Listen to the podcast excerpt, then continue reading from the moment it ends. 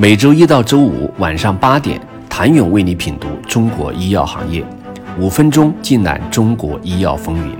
喜马拉雅的听众朋友们，你们好，我是医药经理人、出品人谭勇。二点三亿美元，License In 持续高调。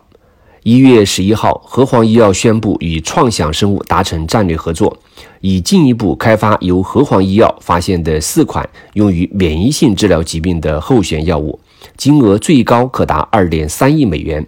这是创想生物二零二一年的第一笔 licensing 交易。去年该公司就在十大授权交易之列。值得关注的是，上述交易似乎延续了二零二零年的风格。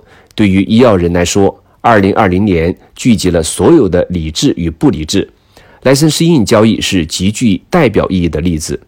医药经理人统计了二零二零年以来的莱森适应交易案例，并对其分析，发现了几大趋势。第一，且不论模式好坏，莱森适应正在成为主流。受疫情影响，外围的不确定性显著增加，使得医药行业成为焦点行业。当资金涌向医药行业，即使在全行业投资下滑的情况下，生物医药投融资仍然坚挺。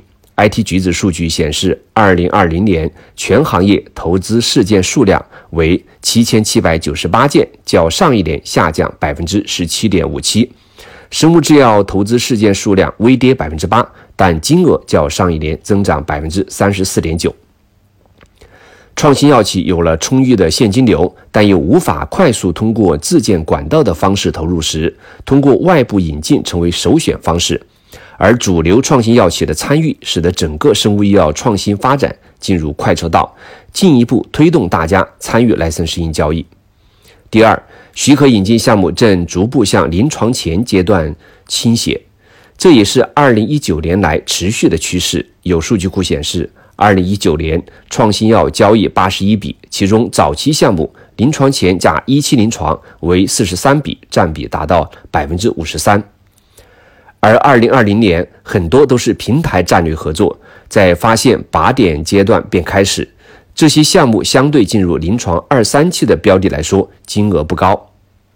目前国内创新药企大部分产品管线均是 Fast Follow 项目。，fast in class 占极小的比例，且多数处于临床前研究阶段。元和原点创业投资合伙人赵群认为，很多企业做早期项目的 licensing 更接近原研，尤其是临床前品种的引入，可以倾向认为是原研的一种方式。而投资人也更看重偏向原研的 licensing。当然，投资人的认可对于企业来说也是一种推动力。第三，进入商业化阶段的生物制药企业更倾向于引进成熟的临床后期项目，这背后的驱动原因在于公司战略的适配。百济神州的战略就希望引进更多成熟产品来助力商业化。莱森适应模式的云顶新药需要引进成熟产品，快速进入临床二三期，在资本市场上市。当然，莱森适应模式持续高调，也让业界开始有所反思。